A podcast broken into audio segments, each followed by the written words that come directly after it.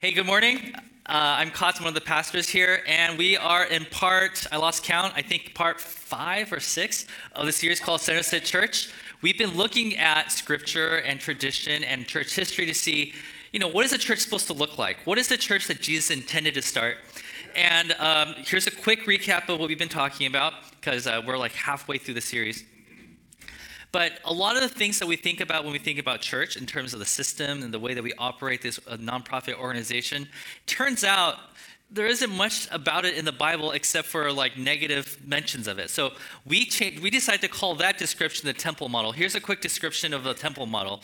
It's a sacred place because in the, in the temple model, it's always about location, right? Uh, when we call church as a building or a location, we're participating in the temple model. It's a sacred place where sacred men, and it's usually men, right, interpret sacred texts. They're the only ones that are allowed to interpret the text, which draw sacred lines to determine who is in and who is out.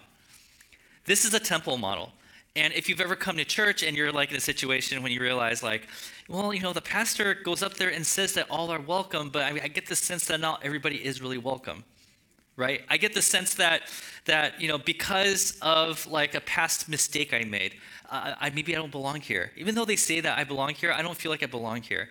You know, maybe it's like a like an abortion or a divorce or a mistake or maybe your sexuality or whatever it may be. You show up and you realize, you know, I I, I feel like I'm being judged here, right? And that's because we've drawn these lines and you know sometimes it's well defined sometimes it's not. But you get the sense that like i, I think i don't really uh, maybe i'm not really welcome here right? And so this is what makes church unnecessarily unattractive. And so we contrasted this with the jesus model. This is what the jesus model is. It's an open invitation right? Whoever wants to be a part of it gets to be a part of it. It's an open open invitation from god to all humanity not specific groups of people but anybody who's interested to participate in a community. It's not a building, church is a community that is based on the single command, not the 600 plus 500, 600 plus rules in the Old Testament, but the single command, which is to love others. This is what Jesus set out to start. And over the past 2,000 years, this has changed. And it has, uh, and as it changed, and we talked about church history a few weeks ago, you can check out that sermon, it's online. But as the church started to gain more and more power and influence in society, they wanted to keep that power, and because of that, they started drawing lines. If there was anybody that became like a threat to the organization, they said, nope, we're going to draw a line right there. You can't cross this line unless you conform to our ways. And that became normalized. And the Christianity that was passed on to us is the temple model. And what we're trying to do is we're trying to reclaim the Jesus model. And this is great because you get background music as I'm getting to my point. Maybe at the climax of the sermon, you could, you could You're totally cool, Bill. You're totally cool. so we, we, we took all this, all this stuff and we narrowed it down to two different types of questions that define each of these models. The temple model is basically says, what does the Bible say? Now, if this is your first time with us, you're like, wait a minute, is this church like deviating away from the Bible? Is that what you're? No, no, no, no, no. We're talking about how the Bible ought to be used. We value the Bible. We preach from the Bible every week, and I think we should all study the Bible. But when you say, if you're about to do something, and the first question that comes to mind is, well, what does the Bible say about that? That is a temple model right? Is there a commandment for that? And you know what?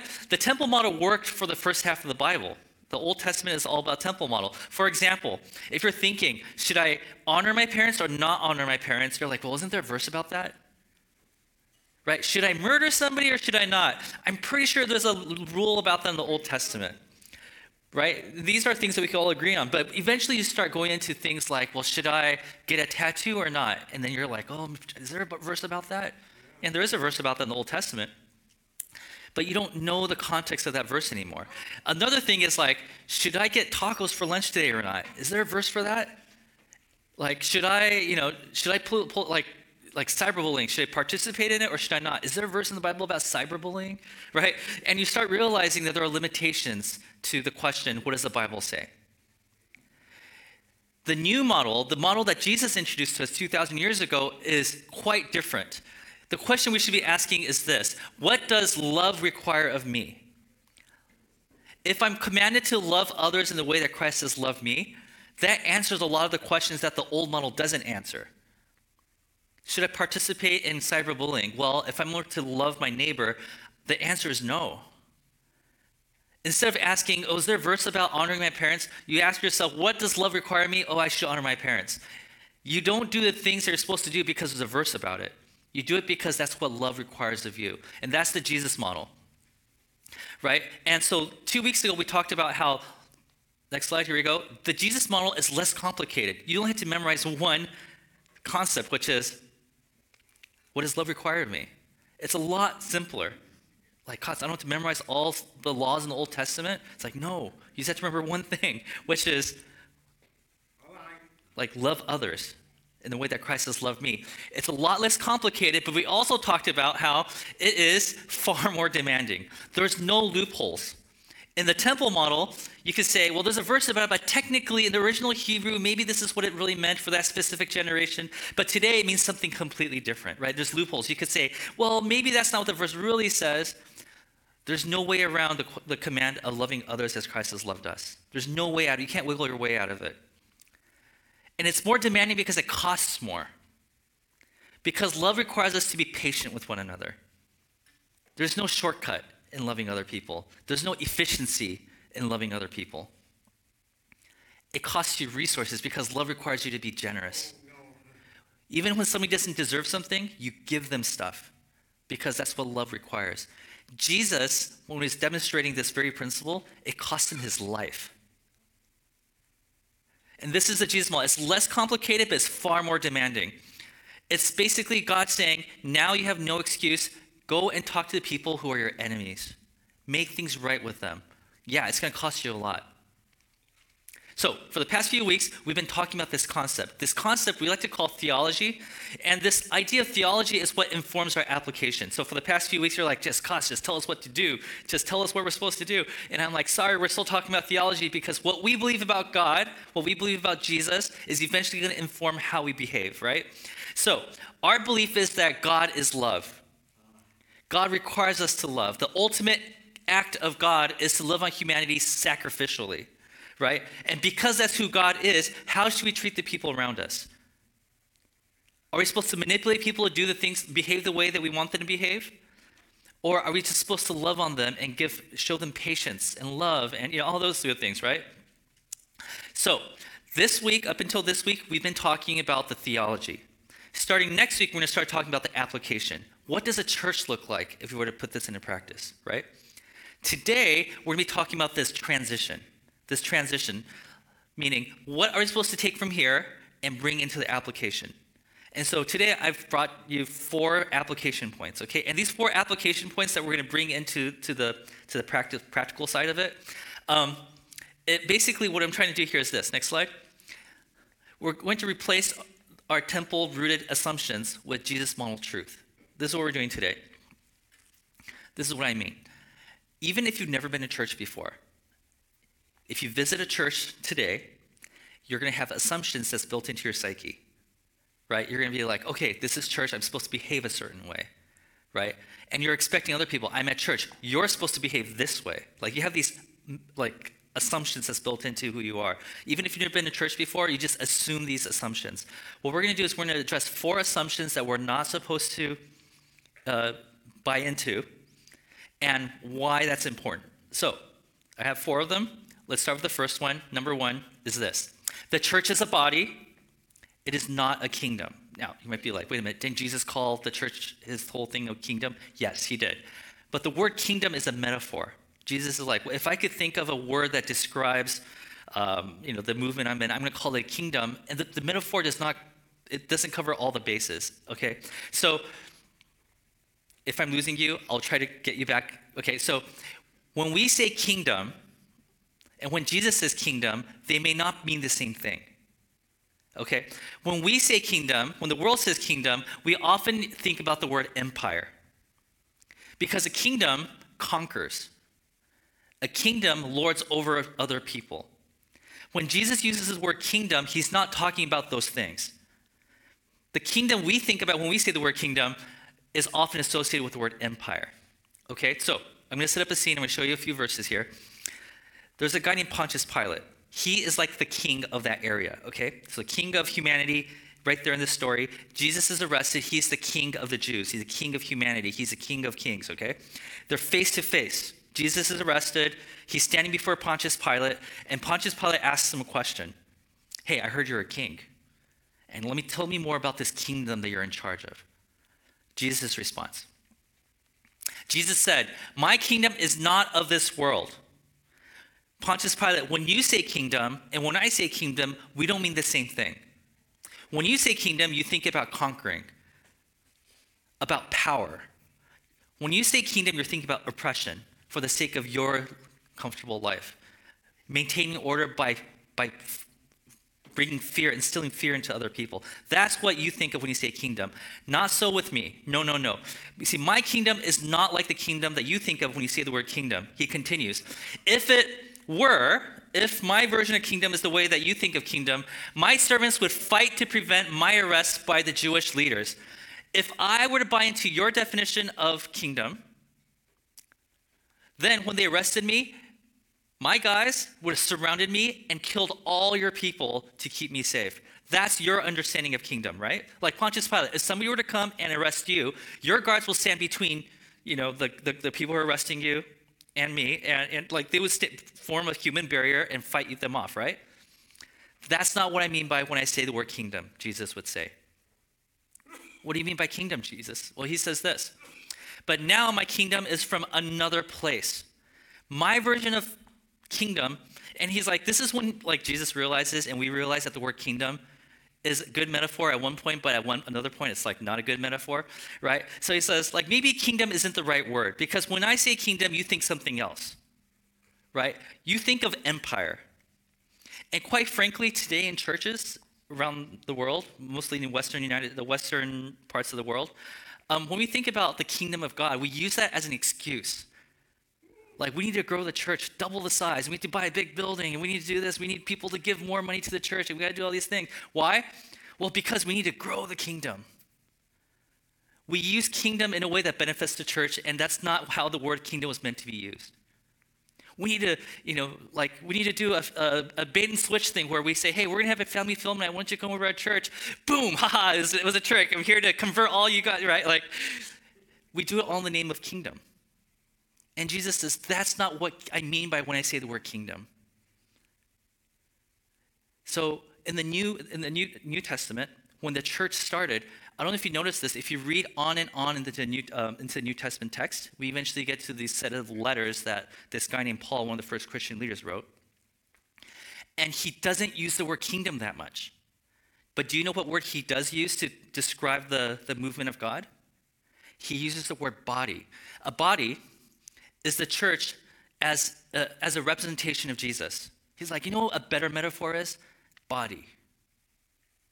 A church should be a body, a representation. So if I were to look at the church, I would not think there's a kingdom.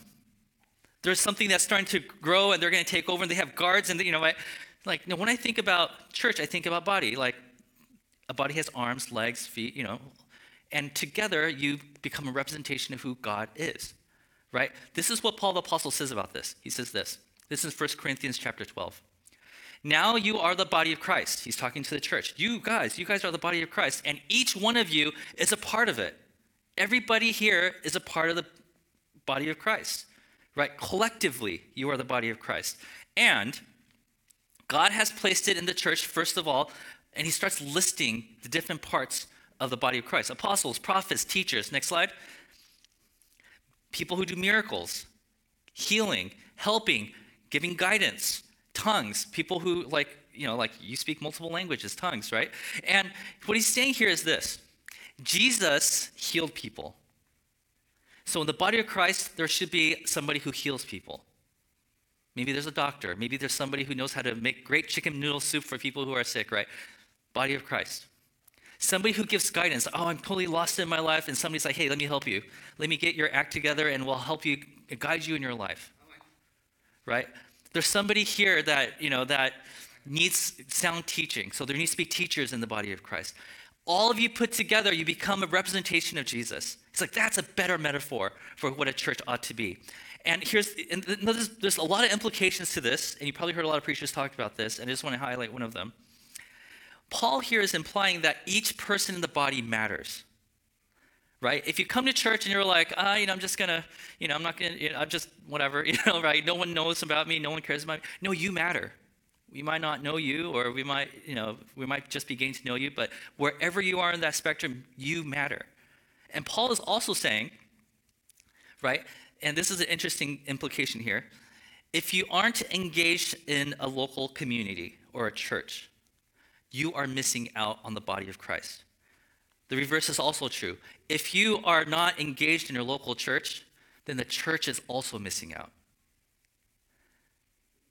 Now, if church is all about, you know, coming to service and watching or listening to a preacher preach and listening to music or singing along with the team, if that's what church is all to you, then it's all about consumption. It's all about consumption. And guess what? You could do that from home. You could do that online. When you think, you know, I understand there's some people who can't make to service, and that's why we have our online platform. But if you have the, the, the, the power and the strength and the opportunity to be there physically, it's really important that you do because by engaging in the community, you are gaining something, and the people around you are also gaining something. Because the temple model, the temple model is all about consumption. It's all about consumption. It's all about, well, I'm going to go to service today because I just might get something out of it today. There's good info that the preacher preaches. Or maybe it's like, I feel good about myself. When I go to Sunday service, I just feel good about, like, I just feel better inside. Or, you know, I've heard a lot of people say, like, hey, I go to church because, you know, I, I switch churches because I feel more fed. You know, I feel more edified, right? Like, it's all about me. And so, you know what, you could do all that from home.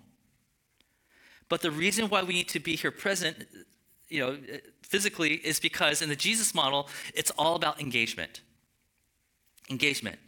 When you come to service, by the way, the, the preaching and the music, that's a small part of what church really is about. When you come to service, church, you know, in person, you can ask yourself these questions like, what can I do for other people? Maybe today I can meet somebody's need. Maybe I could help somebody today maybe I'll have a meaningful conversation that could change somebody's life. Maybe I could give somebody a hug, somebody that desperately needs physical touch because that person's been, you know, isolated from the rest of the world. I don't know what your circumstance might be. Church is about community, not about the sermon, not about the music, it's about people. Okay, so that's the first one. Number two, authority of the church is for the benefit of the led, not the leader. In the Old Testament, the priests, it's really interesting if you do a little study of like where the priest starts in the book of Exodus and how they end up in the New Testament. The priest was never meant to hold power. But when you read about the priests, like there's even like the high priest, right? When you read about the priests in New Testament, they have like a lot of power over society. Like they could make judgments on people, and the whole town will follow the judgment of that priest, right? Um, priests had a lot of power and usually served themselves really well, right? And what Jesus says is that, you know what, I came here to flip that whole thing upside down. And as a matter of fact, I, Jesus would say, I, who the king of the Jews, I'm here to die for you. And they're like, we've never heard of a king who's willing to lay his life down for the people who don't deserve it, right? He's like, well, this is what this movement's all about, right? So here's a story from the Bible about that. Now, here's the scene Jesus has 12 disciples, and the 12, two of them are brothers. And one day their mom shows up right? Because you know, moms love their kids, and they're like, "Hey, Jesus, I have, a, I have a favor to ask of you." This is that story. Here we go. The mother of Zebedee's sons, which are James and John, uh, came to Jesus with her sons and kneeling down asked a favor of them. What is it you want? He asked. Like Jesus, like, okay, you're kneeling. This is awkward. Uh, I'm afraid to ask. What do you want, lady? She said, Grant that one of these two sons of mine may sit at your right and the other at your left in your kingdom. Jesus, I understand that you're doing this kingdom thing. Of course, she's already thinking about a different kind of kingdom, right? I understand, Jesus, that you are the Son of God, so you are going to be at the top, right?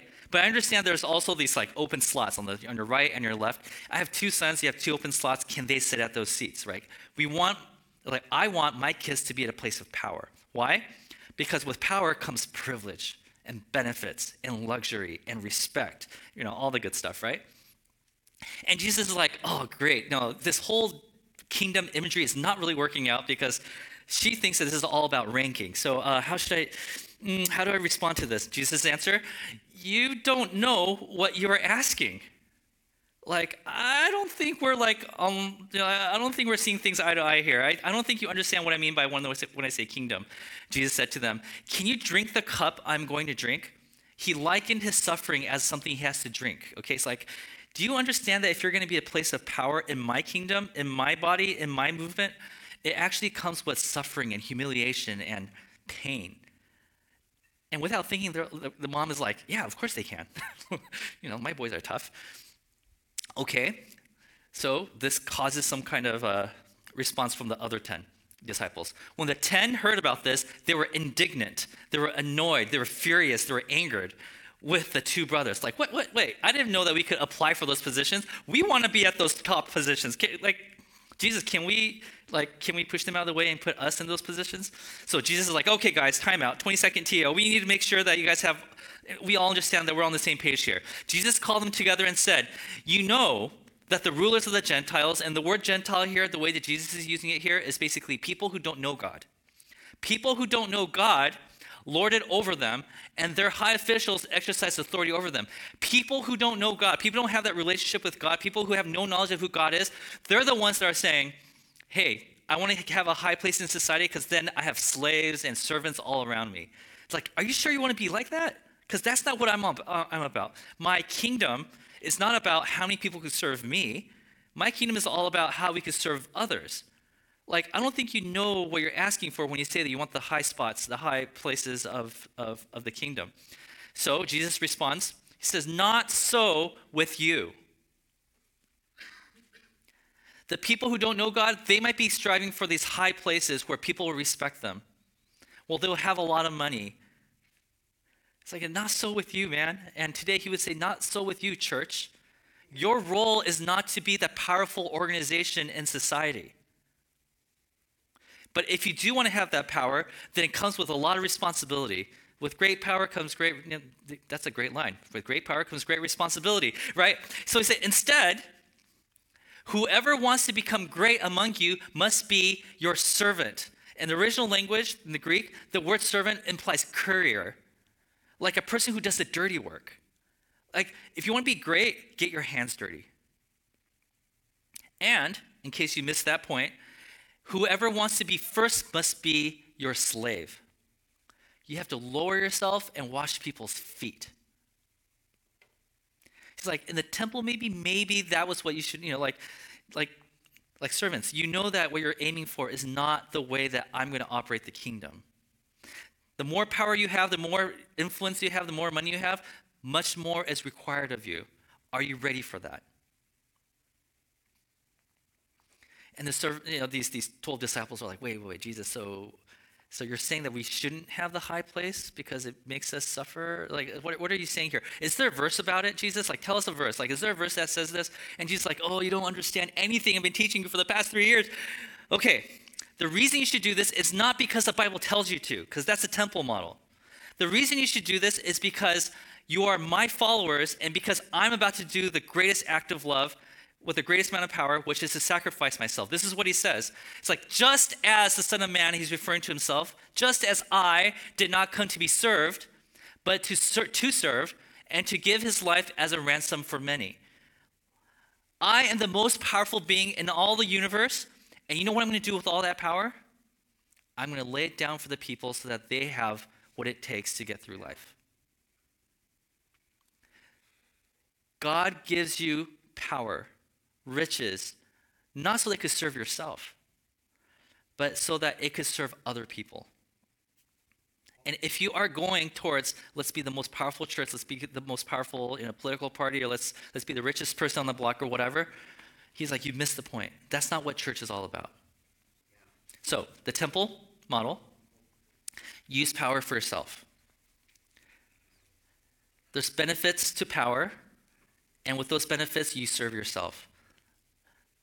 I want to be the king so that I could lay down on a nice cushion, like pillow, and then we have servants with the big leaves and feathers that cool me down this hot days, and they put grapes in my mouth. That's what I think about when I think about, you know, what I want in my life. And Jesus says, not so with you. Jesus' model says, you leverage the power you have for the sake of others. Imagine if every Christian followed this principle, just this one principle here.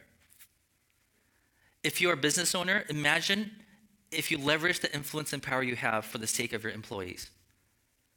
Your employees will probably be like, you know what? I don't know if I believe in this Jesus thing. I don't know about the whole resurrection thing, but you know, I do want to work for a Christian because they know how to take care of people. They take care of their employees. They think about the employees first before he thinks about how much money he or she's going to make.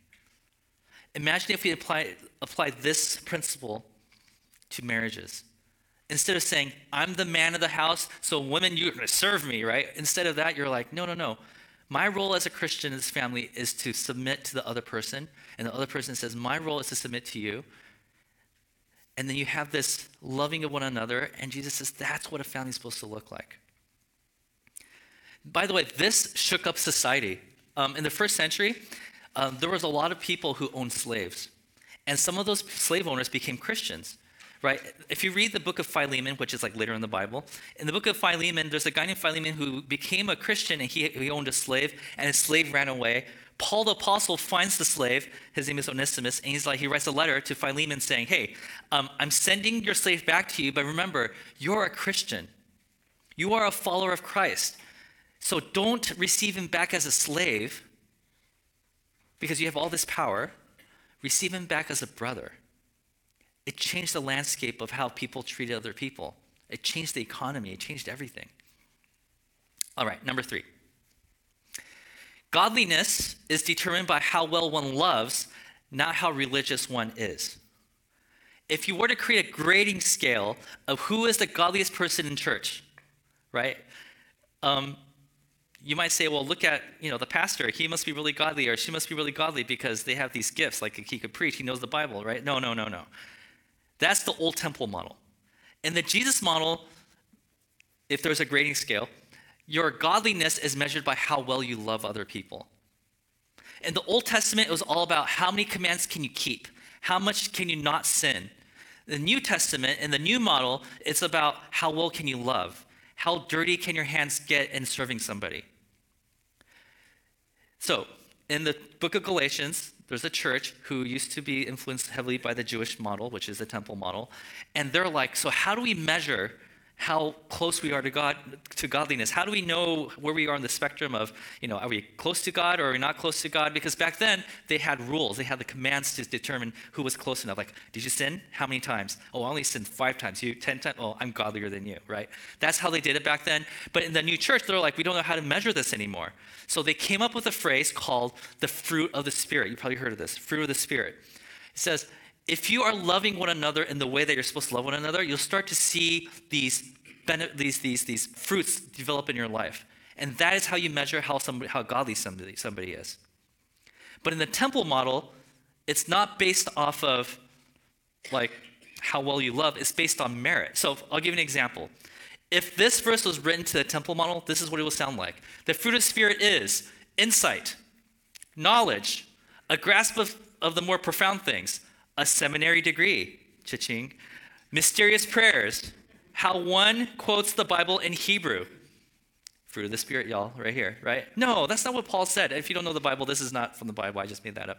Okay, what it really says is this the fruit of the Spirit is, first of all, love, joy, peace, forbearance, which is patience, kindness, goodness, faithfulness, gentleness, and self control.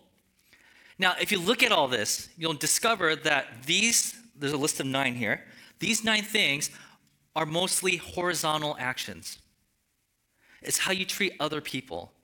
How much can you show patience to other people? How much gentleness, how much self control can you have towards other people? These are all external things, right? They're all sacrificial things.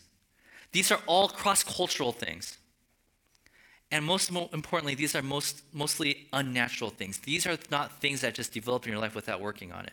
These are only things that, have, that develop with the Holy Spirit working through you.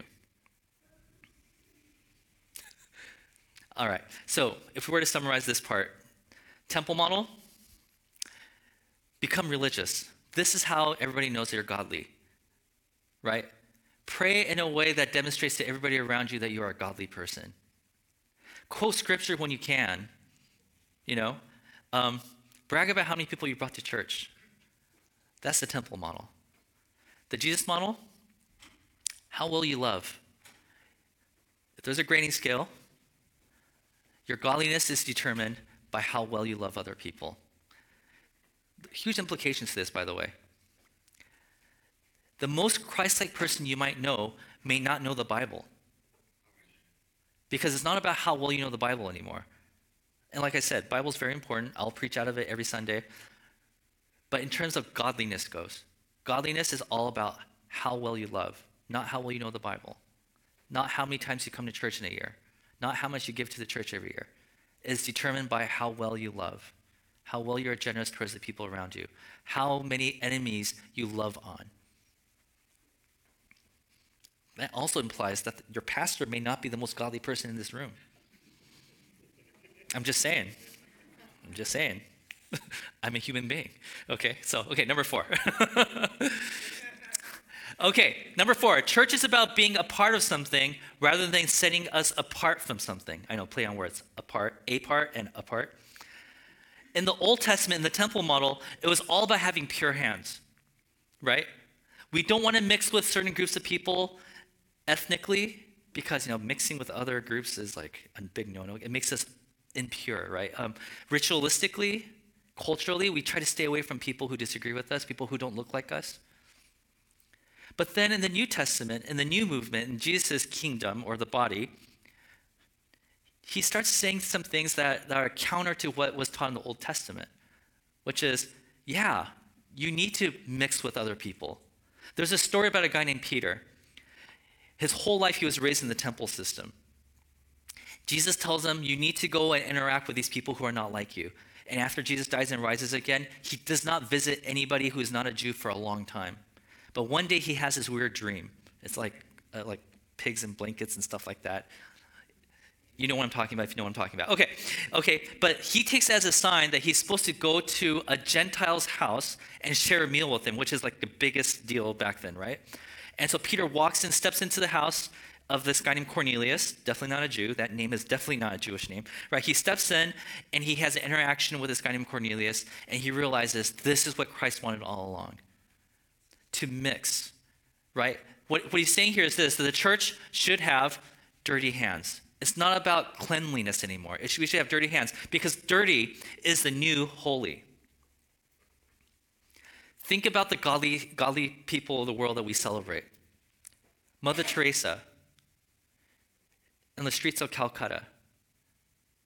Her hands were always dirty, calloused hands. I'm pretty sure I shared this with you before, but um, there's a guy I heard who worked with Mother Teresa, and he basically said when there's like a shipment of, of all these um, uh, donated shoes, used shoes, She's the first to run to the pile of shoes and she digs through them. She picks the ones that's messed up the most and she claims it as her own so that everybody else could have better shoes. And because of that, and she does this all the time, but because of that, her feet eventually got infected, got deformed, and she never complained about it. Because she understood that dirty is the new holy we're trying so hard to, you know, like we have our own Christian brand of music and Christian t-shirts and Christian books and Christian movies and, you know, whatever Christian, right? And we, we do our best to separate ourselves from the world. Yes, in the temple model in the Old Testament, that was definitely the deal. That was the big thing, right? But in the new world, the new world that God is creating, he's like, that's not what, it's, what we're about anymore. It's about, it's about getting in and getting your hands dirty. So for those people who are like, you know, taking pictures of their glamorous devotional time you know, with a coffee and everything looks nice and puts it on Instagram or whatever, that's not what Jesus is about, right? Jesus is also not about posting things like that online, but anyways, that's a different story. Okay, let's talk about the temple model. Temple model, clean is sacred. The Jesus model, dirty is sacred. Okay? Dirty is sacred. Here's a verse to go with that. This is the very last words that Jesus said before he uh, went, into he- went to heaven. He says, Therefore, he's talking to the church, therefore, go and make disciples of all nations. This is a big deal because in those days, the command was not to go into the world and make disciples of all nations. The command back then, the old temple model was go, therefore, and make disciples of Israel, right? Your own people. And now it's like, no, I want you to go out and make disciples of people who are not like you, people who have different religious backgrounds. This is not just for certain groups of people, it's for all people now, right? And if you do that, surely I am with you always. With you always. Let's go back. Okay, here we go. Always to the very end of the age. Jesus made it very clear. Dirty is the new holy. Get your hands dirty. Now, I'm not saying that all nations are dirty. I'm not saying that. The, the image here is if your goal in Christianity is purity, making sure that you don't mix with people who aren't like you, then that's the temple model. Okay. So let's recap everything because we talked about the four things. Okay, here's the recap of the four things. The Jesus model is the church is a body, not an empire. Authority benefits the followers, not the leaders. Maturity measure, is measured by love, not how holy or how religious you are. And holiness is getting your hands dirty, right? Now, the opposite of this is the temple model, which is this the church is an empire, right? Authority benefits the leader. Maturity is measured by religiosity. Holiness is keeping hands clean. Now, if you look at the four here, you'll discover something. These four things contribute to us drawing lines. For example, church is an empire. What do empires and kingdoms do? They build walls to protect themselves. Yeah. Nobody can come in because the walls are there, there's lines. Authority benefits the leader. For the sake of protecting the leader of all costs, we draw lines. Religiosity. When we say like, hey, you get bonus points for being extra religious, right? It's all about following rules. And what do rules do? It draws lines. How many times did you sin? Nine times? Ooh, the line is at eight, so you're on the other side of the line. You can't come into, you know, this is a holy club. You're not holy enough, right? Religiosity draws lines. And the final one, if your job in Christianity is to keep your hands clean, then the first dirty person, somebody that you deem as unclean, walks in through the door, you're keeping your distance from that person, right? And because of this, because the church has become this, became the temple model, the church started to draw lines. And because of that, we created a us versus them mentality. It's the church versus the world, guys. You know, make sure that you don't mix with them, don't mingle, mingle with them, right? You know, for a long time in US history, the church was the one that was instructing the world to behave hey guys, you know, the church, you know, you want to be, you got to make sure you're behaving. But now, because we built this bubble around us, this wall around us, we're in a world now where the world is telling us to behave. And we keep telling everybody that we have the moral high ground. It's become a us versus them thing. And it was never meant to be that way. And because of that, the church has become unnecessarily unattractive. So, the question that I want you to go home and think about and ponder, or maybe just for the next five minutes, I don't know how long you like to ponder on things, is this What would our church look like if we lived according to the Jesus model truth? What if we lived as people who said, No, we are not an empire, we're a body?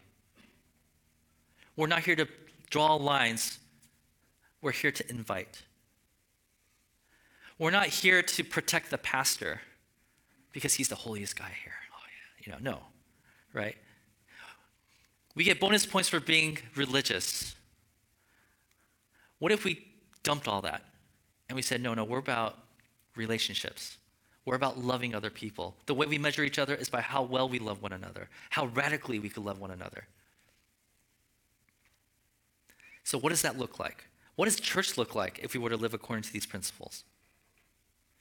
Well, come next week because next week we're talking about the center set church. You know, we've been looking at this word for a long time, but I haven't really told you, you know, taught you guys anything about it. But the center set church is a model that I believe that that really uh, demonstrates what a church ought to look like if we were to follow the Jesus model versus rather than the the, the, the temple model. So don't miss next week because we're going to talk about this. But for, the, for today, because we don't want to move too fast, imagine what our church would look like if we lived according to the four principles we talked about today. What would you change about this church? How would you participate differently in this church if you lived according to those four principles? What would you keep and what would you change about this church? These are some of the questions we're going to deal with next week. So don't miss next week. Amen. All right, let's pray.